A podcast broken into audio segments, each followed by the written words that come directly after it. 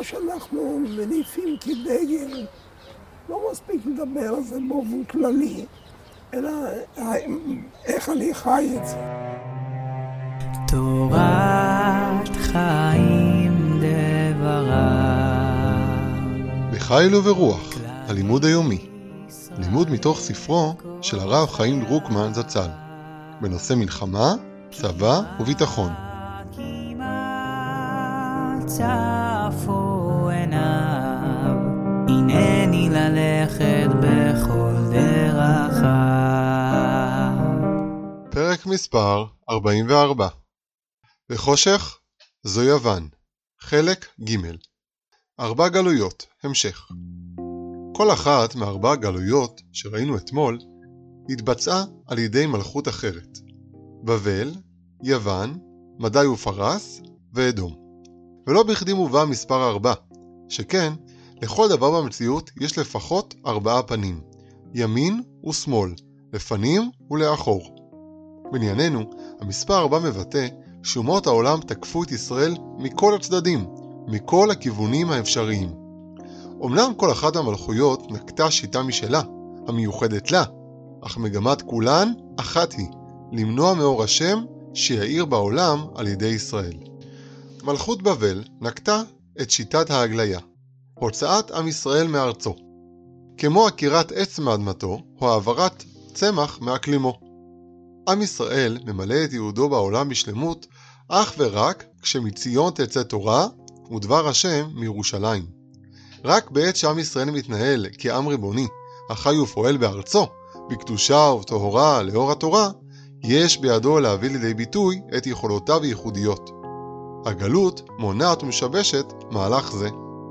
מלכות מדי ופרס הלכה, בהשראת המן האגגי צורר היהודים, בדרך של השמדת הגוף הישראלי, להשמיד, להרוג ולאבד את כל היהודים, מנער ועד זקן, טף ונשים. כדי למנוע מאור השם להופיע בעולם, יש לחסל את נושאי האור, להשמיד, להרוג ולאבד. מלכות יוון בחרה בדרך ההשמדה הרוחנית, להעלים ולהעלים את ייחודם של ישראל. אין צורך להילחם כנגד הגוף הישראלי, ניתן לעשות זאת בחניקת הרוח. היוונים השתדלו לפתות את ישראל לנטוש את תורתם.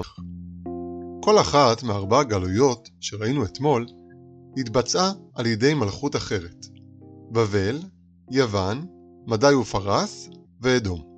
ולא בכדי מובא מספר ארבע, שכן לכל דבר במציאות יש לפחות ארבעה פנים, ימין ושמאל, לפנים ולאחור. בענייננו, המספר ארבע מבטא שאומות העולם תקפו את ישראל מכל הצדדים, מכל הכיוונים האפשריים. אמנם כל אחת מהמלכויות נקטה שיטה משלה, המיוחדת לה, אך מגמת כולן אחת היא, למנוע מאור השם שיאיר בעולם על ידי ישראל.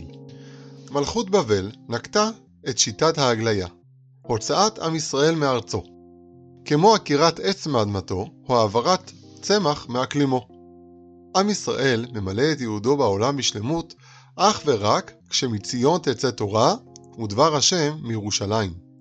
רק בעת שעם ישראל מתנהל כעם ריבוני, החי ופועל בארצו, בקדושה ובטהרה לאור התורה, יש בידו להביא לידי ביטוי את יכולותיו הייחודיות.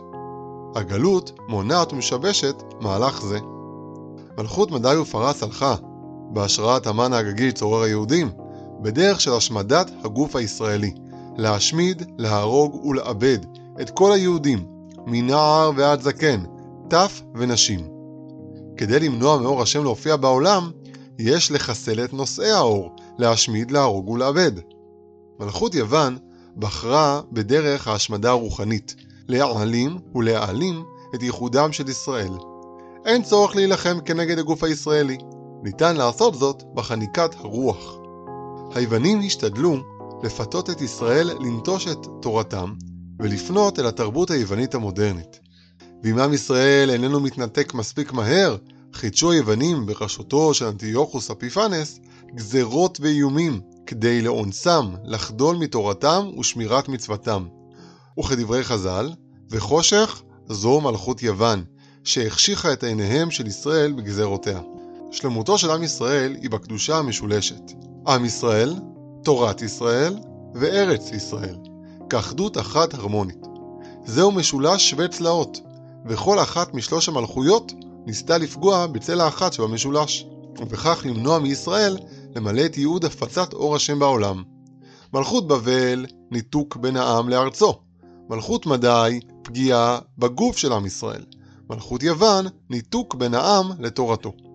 המלכות הרביעית, מלכות אדום, נקטה את שלוש השיטות גם יחד, אך בעוצמה מיוחדת, הן בכמות, הן באיכות.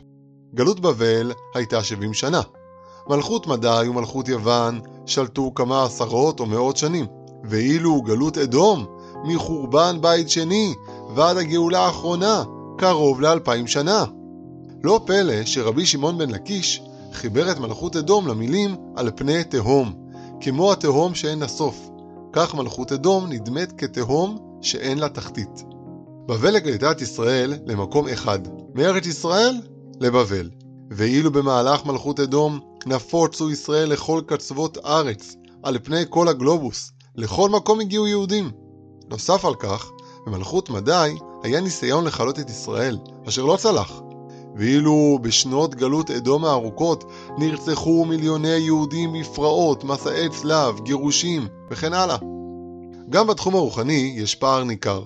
גזרות יוון היו תקופה קצרה יחסית, ולא כללו את כל מצוות היהדות. ואילו בגלות אדום היו פעמים רבות שאנסו יהודים להמיר את דתם לחלוטין. לקראת סופה של גלות אדום, שלוש השיטות של הבסת ישראל, גלות, השמדה פיזית ושמד רוחני, לבשו ממדי שיא. גלות, הבריטים נעלו את שערי הארץ בפני עליית יהודים. השמדה פיזית, השואה הנאצית, מתוך מטרה שלא להשאיר אף לא יהודי חי אחד בעולם. שמד רוחני, כפייה דתית תרבותית בארצות רוסיה על מיליוני יהודים, במאמצים עזים להשכיח מהם כל זיק של יהדות. היוונים גזרו על ברית המילה של העברי, והרוסים גזרו גם על כל מילה בשפה העברית. הפרקים המוקלטים מופצים בקבוצות הוואטסאפ של הלימוד היומי, מועלים לספוטיפיי ולשאר יישומוני ההסכתים, פודקאסטים. רוצים להתעדכן כשעולה פרק חדש? עקבו אחרינו, או הצטרפו לאחת הקבוצות שלנו דרך הקישור המצורף. יום טוב ובשורות טובות לכל עם ישראל.